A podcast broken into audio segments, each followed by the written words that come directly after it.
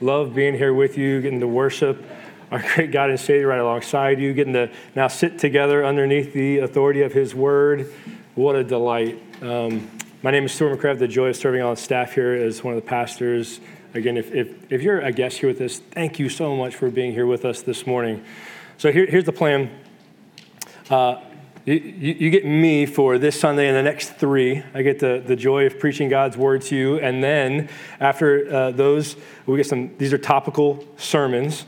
And then we're going to be opening up Acts, and we're just going to be preaching through Acts after that. So we are super excited to, to get into Acts and to, to see the, the, the, early church, the beginning of the church, see the, the first fruits of the, the Holy Spirit there. And uh, we're just we're just thrilled to do that. So we hope you're excited too.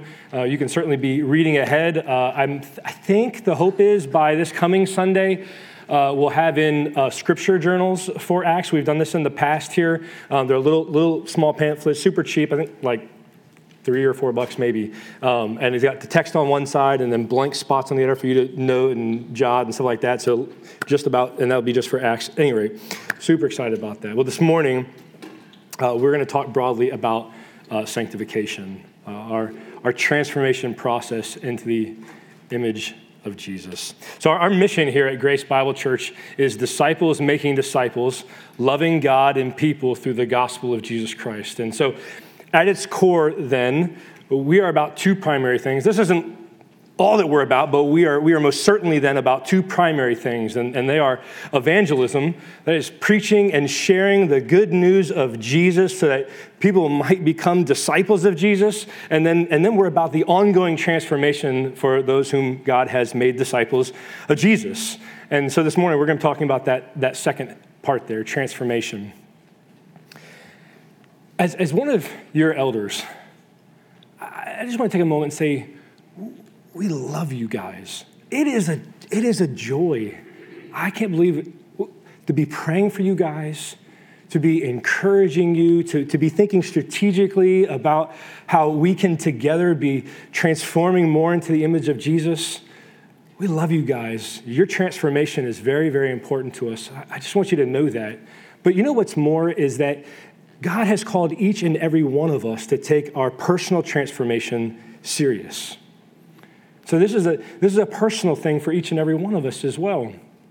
And you know, one of the things I've, I've always enjoyed and always experienced and witnessed here at Grace Bible Church is that that rings true for Grace Bible Church. We, we do take this serious, and, and it has been a joy and a delight uh, to be a member here for a very long time, to be on staff here for a very long time, now being an elder here. I, I love this, this culture that we have here. And so this morning's sermon is really a let's keep the pedal down on that.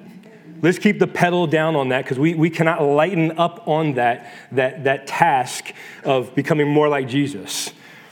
The theological term for Christian transformation is sanctification.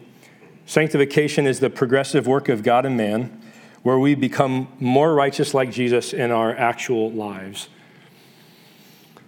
Progressive transformation is a necessary result of being saved and a sure promise of God. In Philippians 1 6, Paul says, and I am sure of this, as, as an aside, anywhere you read in the Bible about things that we can be sure in, you should take note, right? In this, in this topsy turvy world, we, we want to know the things that we can be sure of. So if Paul says in Philippians 1 6, and I am sure of this, that God who began a good work in you will bring it to completion at the day of Jesus Christ. That's good news. You see, salvation produces steady and often painfully slow sanctification. And we're not talking about perfection here. God knows that while we are here in this life, we will continue to battle with uh, ongoing leftover indwelling sin. Now, we're going to continue to be wrestling with that, but the grace filled, empowered calling from our Heavenly Father is to continually put off our old ways of thinking, our old ways of acting, our old ways of loving, and to continually put on the new ways of acting and thinking and loving that resemble our Lord Jesus. You see, for those whom God has saved, we're to experience by His grace progressive change. progressive victory over sin in our hearts and lives. And so this morning, we want to we want to keep putting the pedal down on that. So I got, I got three principles for sanctification this morning. These are the only principles that we could talk about, but these are the three that I'm going to mention to us this morning. Here's the first one The gospel has functional application for transformation. In our pursuit of transformation, we must not forget the gospel.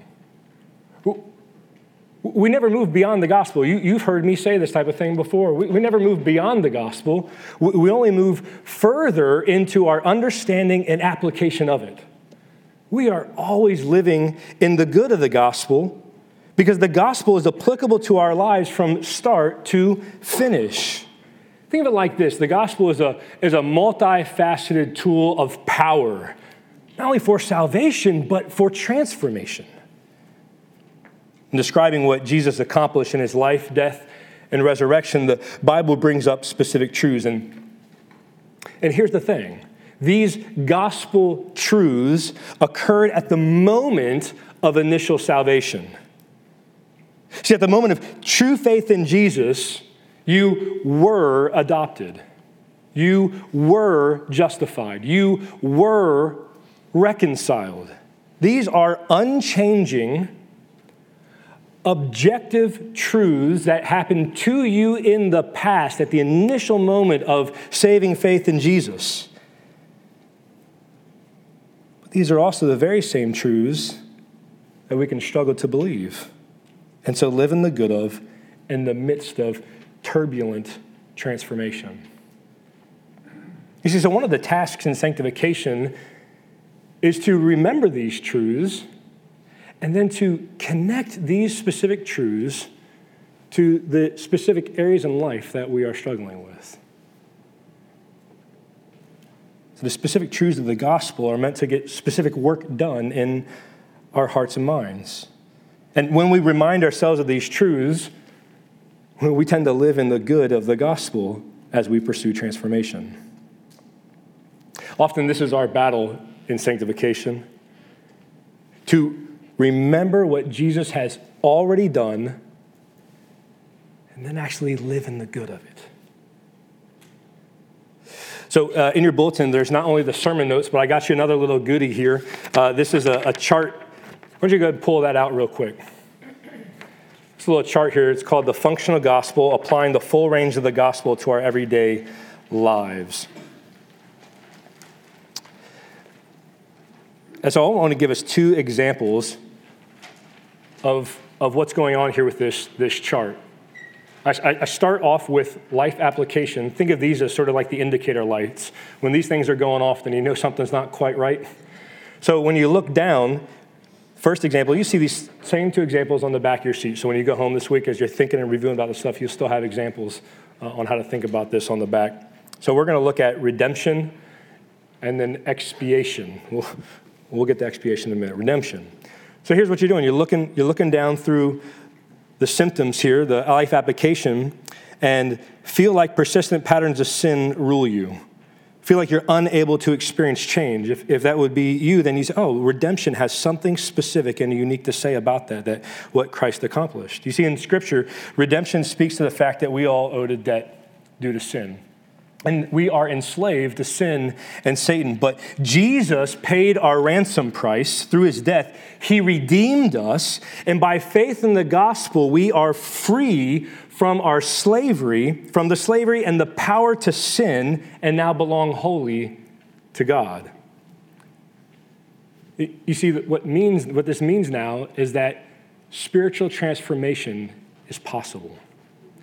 Without Christ redeeming us from our enslavement and the power of sin and Satan, we could not change. But now that He has redeemed us, change is possible.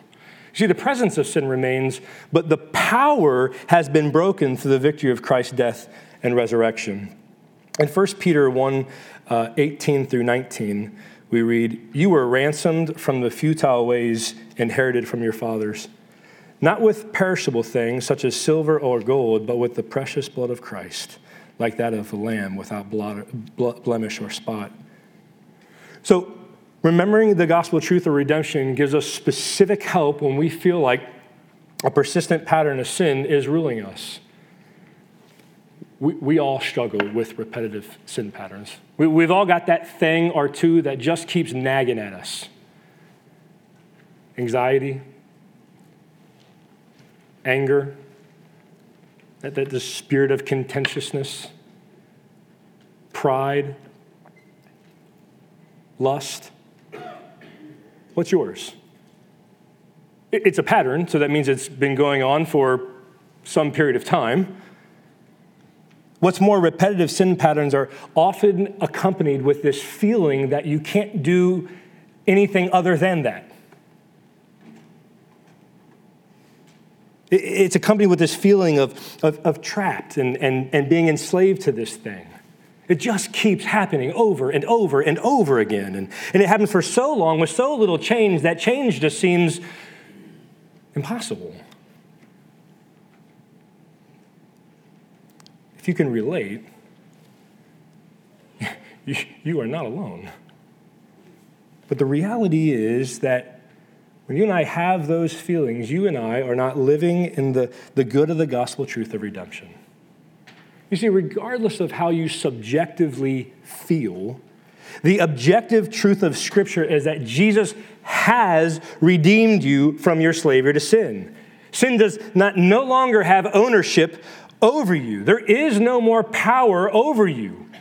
You have been freed from that. Redemption speaks a better word to you than your subjective false feelings. You have been bought out of the slavery to sin by God through Jesus Christ and now belong wholly to God. You see, because of Jesus' redeeming work on the cross, you are now free to say no to sin and yes to righteousness. This gospel truth reminds us that in the midst of the struggle with our sin, real change is possible. In fact, because of Christ's redeeming work on the cross, it's a guarantee. Romans 6:22 says, "Now that you have been set free from sin and have become slaves of God, the fruit you get leads to sanctification and its end, eternal life." Friends, there is real work that the, the gospel wants to get done in our lives, very specific work to our specific situations. Let's consider expiation. Sin is sin. All sin, whether we perceive it as small or whether we perceive it as bigger. All sin is sin, and all sin required the same atoning death of Jesus for forgiveness. That said, it's, it's not uncommon, though, is it, for, for, for us to feel like our sin is, is way worse than, than other people's sin. What's more, the insidious nature of sin is that it often leads to experiencing shame sometimes deep shame. Our sort of nosedive doesn't end there. Often, shame can lead to hiding. And this sin, shame, hiding sequence is, is all too common. Uh, this sequence is sometimes and very often thing, something that goes unconscious, but, but, but there are some who consciously live in the shadows in constant shame because of their sin, believing that no one else can relate and there is no forgiveness to be found for them. How about you? Does this sound completely foreign? Can't relate at all? Well, maybe you can. And if you, if you can, know that you are not alone. But know that, but also know that the reality is when you and I experience any amount of those types of things, we are not living in the good of the gospel. We are forgetting the truth that Jesus expiated our sin. This may be a new term but you are familiar with it. We constantly are enjoying this, whether we realize or not. Your sin, my sin, makes us spiritually uncleaned and defiled and polluted before holy God. But thanks be to Jesus that through his atoning death on the cross, he, he carried our sin. He removed our sin as, as far apart as the east is from the west. You see, friends, as we remember and apply this truth to our lives, we'll be encouraged to come out of the shadows and experience the freedom of forgiveness that Jesus purchased for us at the cross. Listen to 1 John 1, verses 7 through 9. But if we walk in the light, as he is in the light, we have fellowship with one another, and the blood of Jesus, his son, cleanses us from all sin. This is Jesus' expiatory work on the cross, this, this cleansing us of our sins. If we say we have no sin, we deceive ourselves, and the truth is not in us. Uh, but if we confess our sins, he is faithful and just to forgive us our sins and to cleanse us from all unrighteousness. Brothers and sisters, you cannot cleanse yourself from your sins. Only Jesus can. No amount of shame, no amount of hiding will cleanse you. Jesus was your expiation. He has already, through the shedding of his blood, cleansed you from your sin and washed you white as snow. There's no shame left for you. Jesus was your shame so that you might experience full forgiveness and a clear conscience. In His relentless grace, God is calling you and I to step out of the shadows, to step out of the corners of our prison cells that we have put ourselves in. And as, as First John passage said, come into the light of forgiveness as we confess and repent of our sins. Brothers and sisters, we can have boldness to confess our sins knowing that in Christ God is faithful and just to forgive us our sins and to cleanse us from all unrighteousness. Oh, that's good news. Shame and hiding, doubting God's forgiveness does not have to be our story. Because our story is already secure in Jesus in his expiatory work.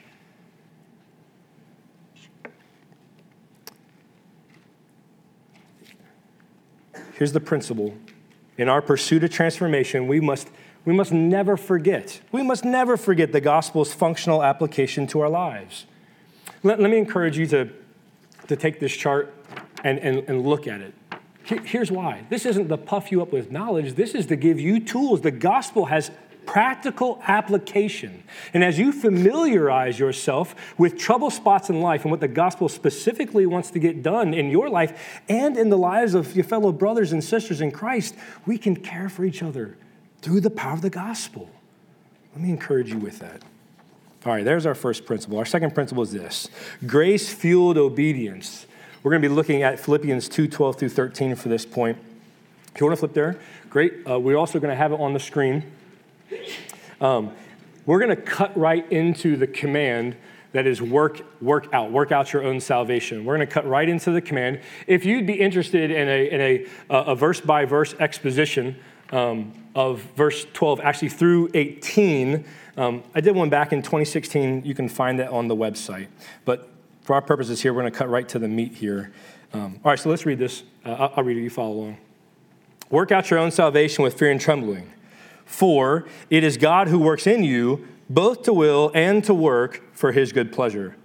So the command, the command that we, we need to seek to obey, the command is work out your own salvation with fear and trembling. Now, this isn't work to earn your salvation. This is work out your salvation that God has worked in you and do so with a great reverence towards him who saved you.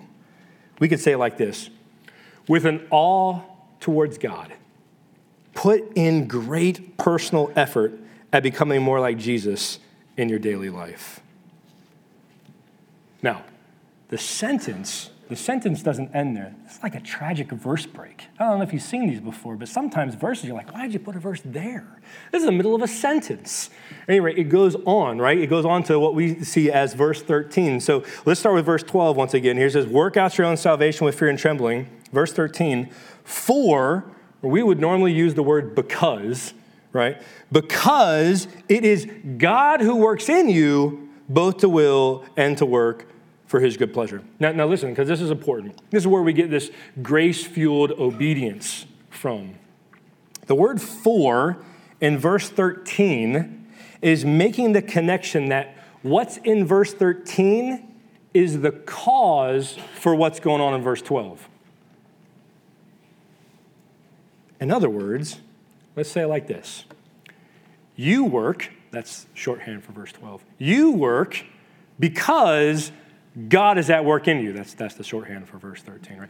You work because God is at work in you.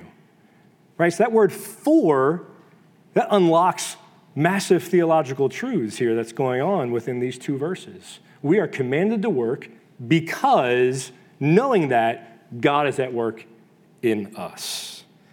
So we work out, and God the Holy Spirit works in. And, and what does the Holy Spirit work in? Both to will and to work. The Holy Spirit works in empowering us at the level of our, of our will, our, our desires. And the reason is, is because we're, we're not robots. We, we, we actually have loves and affections and desires and wants and, and hates. We have a will.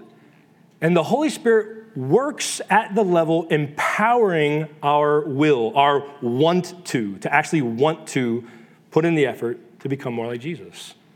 That's the first thing that the Holy Spirit works in. The second is the Holy Spirit also empowers our actual work, our actual doing. The, the last work in verse 13 is in reference to our work in verse 12. In your notes, I, I gave you uh, the, the, the nifty coloring here so you could see the, where they're both green. It's talking about the same work. I had fun doing that. Um, we work because the Holy Spirit works in us, empowering us to want to work and empowering us to actually put in the work. This is why it's grace fueled obedience. Listen, verse 12 is a command. Is a command by God through Paul for us to put in serious effort at becoming more like Jesus in our everyday lives. Laziness won't cut it. The fact is, if we are being lazy and not putting in the work, of seriously becoming more like Jesus in our ways that we think and the ways that we love and the ways that we act, we're sinning. This is a command. You and I are responsible for working out our salvation. So, so we're commanded to obey, but not apart from God's enabling and empowering grace. So here's what I want us to see about grace fueled obedience. I want us to think more about this principle. We want to live we want, we want to live. And we want to read our Bibles with this in view that what we do and even who we are is a result of God's grace. This is done. This is done by keeping the Bible's imperatives and indicatives in the right order sermon notes, I gave uh, some definitions there uh, that you can uh, follow along there with me. This is important. I, I, I, try not to, with all I have, to, to, to uh, bring up confusing things unless it seems to be necessary. The imperatives are the commands of Scripture. The indicatives are the truth claims of Scripture, often seen as who God is or what He's done for us. So, the relationship between imperatives and indicatives in the Bible is this imperatives, the commands are always a consequence of the truth claims. Or, to say it another way, the indicatives empower obedience to the commands. You, you, have heard me say it like this. This is far more catchy. God never commands us to do something, never commands us to do something without also giving us his enabling grace to obey. This is just the way it works. This is the way that God has designed the Christian life transformation to work. God never commands us to do something without also giving us his enabling grace to obey. Our obedience is not something that causes God to love us. His, his love, His grace precedes, motivates, and empowers our efforts in obeying the commands of Scripture. Grace always precedes obedience. It's easy for us to, it's easy for us to uh, uh, think and spot the commands in Scripture, and, and, and, and that's good. We, we, we need to uh, obey them, but we also need to see and understand God's enabling grace to obey the commands. Quite possibly the, the, the, the most easy, accessible thing that we see actually is, is God giving the, uh, in giving the Ten Commandments. We, we pointed this out when we did, went through that series way in the beginning, early in the fall. So I'll reference it again. Before God gives one commandment to the Israelites, he reminds them of what he already previously did. In Exodus 20, verse 2, God says, I am the Lord your God who brought you out of the land of Egypt, out of the house of slavery. And then he, and he starts giving the commands. You see, their obedience was expected as a consequence of receiving God's deliverance, not as a condition for obtaining it. First, God rescued them, then he called them to obedience. I mean, think about it like this, right? If obedience to the commands was a condition for their deliverance, where would they be? They'd still be in Egypt. I mean, if he came to them in Egypt and say, here's 10 commandments, you, you do them, once you get those right, then I'll save you, there'd been no hope. No, he, he saved them, and as a consequence of his saving work, as a response to his saving work, they were to obey. Let me give you a few more examples. Uh, Isaiah 41:10 says, "Fear not, for I am with you. Be not, be, uh, be not dismayed, for I am your God. I will strengthen you. I will help you. I will uphold you with my righteous right hand." Now, what we have here is we have a, a command and a truth, a command and a truth, and then just a, a whole bunch of truths to encourage us even more. So we have the imperative fear not followed immediately by the indicative for, because I am with you. And, and then we have the be not dismayed. That's a command. We are to obey this. How? Here, here's the indicative because I am your God. And then there's just this litany of truths that he wants them to be encouraged by, to, to, to go and trust him and believe in him. I will strengthen you. I will help you. I will uphold you. And boy, whenever we see that, that the will comes up with what God's doing, that's a promise. God's not saying I might, I will. It's a promise. You can, you can take it to the bank. I will strengthen you. I will uphold you. I will help you. Here's another. One I want to give you another one in the New Testament, Matthew 28, 18 through 20, right? I mean, as soon as you say Matthew 28, you think of the end. We know where we're going. And we can all think about this commandment of the Great Commission, right? We, we, we, the command of the Great Commission. We, we, we kind of know this one, most of us, uh, the command. What is it? Oh, I got you on the spot now, right? That's, that's embarrassing. It's right there, yeah.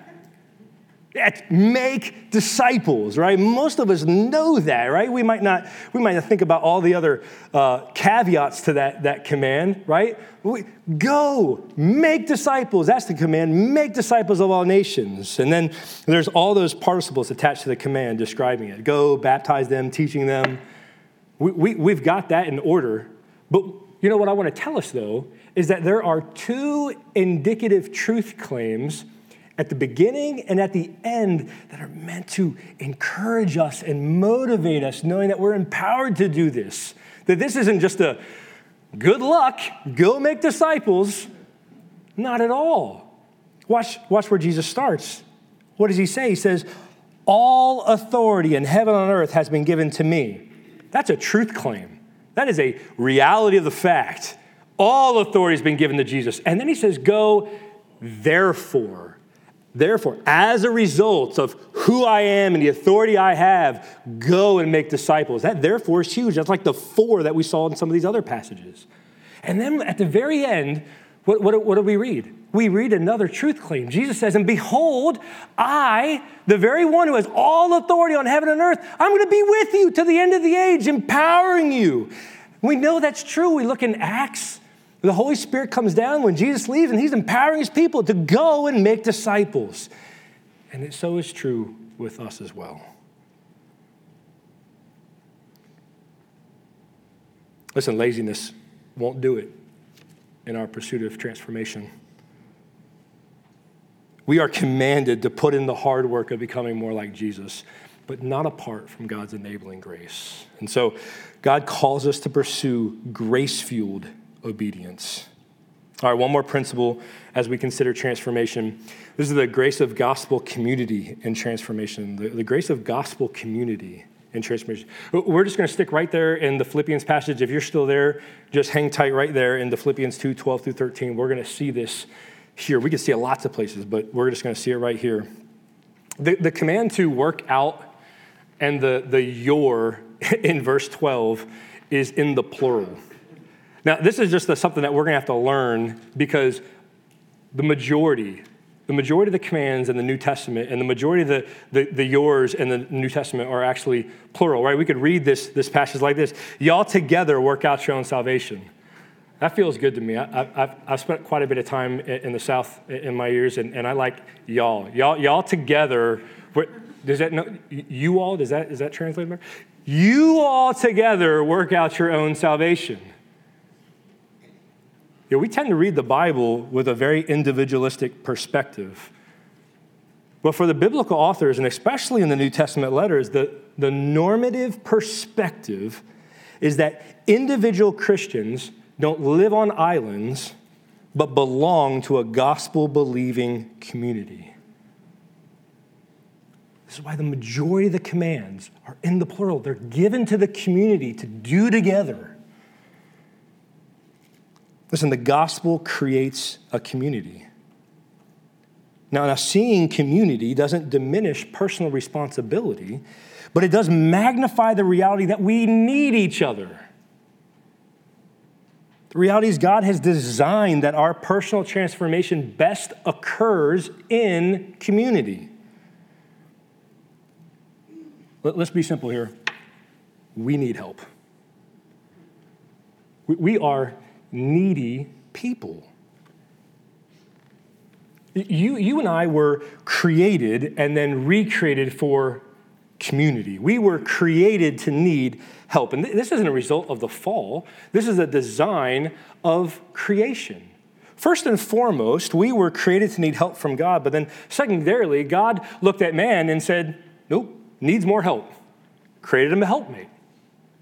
Principally speaking, we were designed to need help. We need help first and foremost from God, and we need help from each other. We need outside help. And, this is not a, a, a, woe is me, I'm still corrupted with fallenness. This is design of creation. But because of the fall and now the sinful nature in man, we, we tend to push God away and we tend to push each other away. Right, in chapter 4 of Genesis, immediately following the fall, we don't read, and then they came to God and looked for help, and they came to each other, and they, no, Cain kills Abel. this bent towards strife and hostility and rejection and segregation continues, and then Jesus comes. Ephesians 2 14 through 16 says, Jesus himself is our peace, who has made us, speaking about Jews and Gentiles, he uh, who made us both one and has broken down in his flesh the dividing wall of hostility by abolishing the law of commandments expressed in ordinances that he might create in himself one new man in place of the two, so making peace and might reconcile us both to God in one body through the cross, thereby killing the hostility. You see, by his cross, Jesus is reconciling people to God and to each other. Jesus takes dispersed people and makes them into a community that's meant to function together, interdependent upon one another. And it is in this context that God wants to give us grace to together pursue transformation. Our culture celebrates independence. It's ecstatic about self sufficiency. It's just the, the air we breathe. We, we have to intentionally think other. What's more, sin and what remains with us, as we mentioned, is geared towards isolation. Here's the reality some of us, all of us at times, but some of us, some of us spend way too much time trying to conceal our neediness. But being needy is one of our basic conditions. For some of us, there's just this instinctual feeling that needing and asking for help is a deficiency. And even if we don't outright think it's a deficiency, our, our, our, our sin is still geared to, to, to drive us towards feeling like we, we just don't need help. They do, not me. Sadly, for many of us, our default is, is trying to figure out life on our own. But let me encourage you God has mercifully, mercifully, as a choice word, He has not mercifully left you and I to try to figure out life on our own. Our Heavenly Father wants to give us help from the gospel community that He has kindly placed us in. Guys, there is grace to ask help. There's grace to be received in asking for help.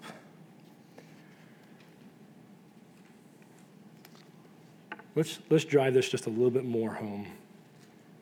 Listen, the reality is when we, when we pursue help and receive help, simply leaning into the way in which we were created and recreated in Jesus.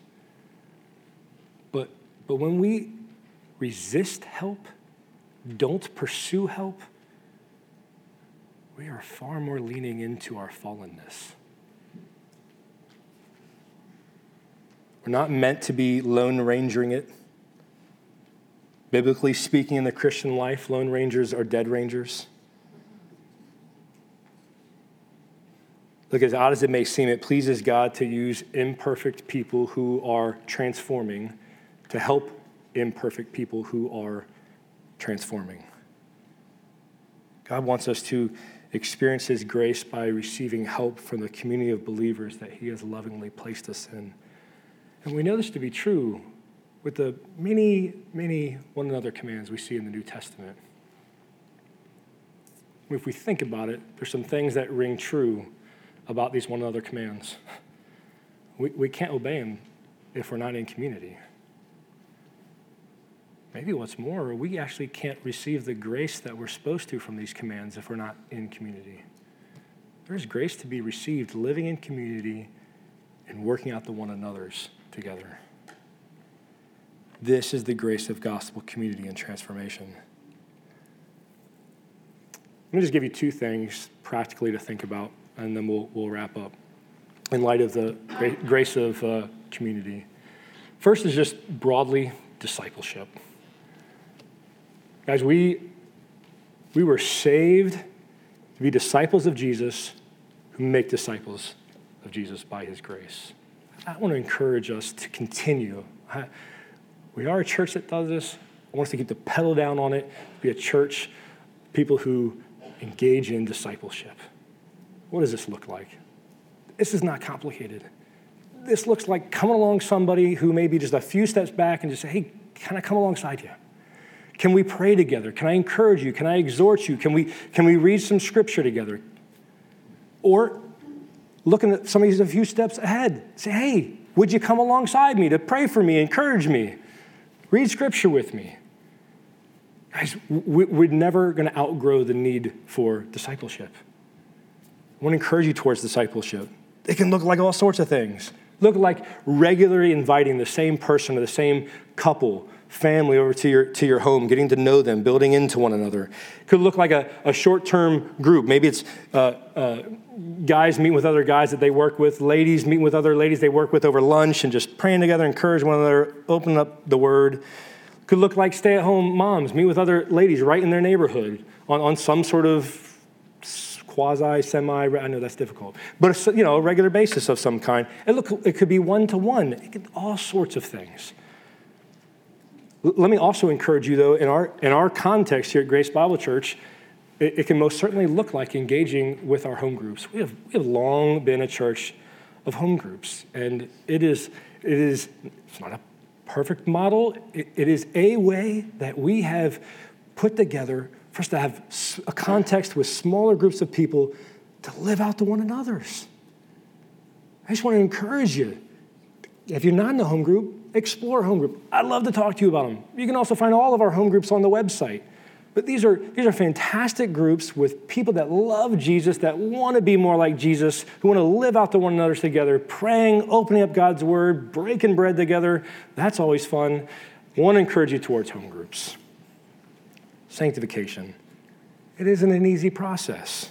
It's often slow and painful. It doesn't look very good. But the promise from God is that we will continue to have small steps of change in victory because of His grace. Let's be mindful as we pursue this endeavor to not leave the gospel behind. Let's make sure that we are dependent upon God's grace as we pursue obedience. And let's lean into the gospel community of believers that He has placed us in. Let's pray. Heavenly Father, thank you for saving us right where you found us, but not leaving us there. You promised that you want to change us. And that's a good thing. None of us are good and perfect. We need change. And we're so thankful that you want to help us. That the gospel gives us specific aid and help, that you want to empower us towards change, that you've given us a community of of believers to, to help us. Ah, that's good. We're so thankful. Father, help us to, to not leave these principles behind. Give us more grace to, to keep ever mindful of them. We'll pray this in Jesus' name.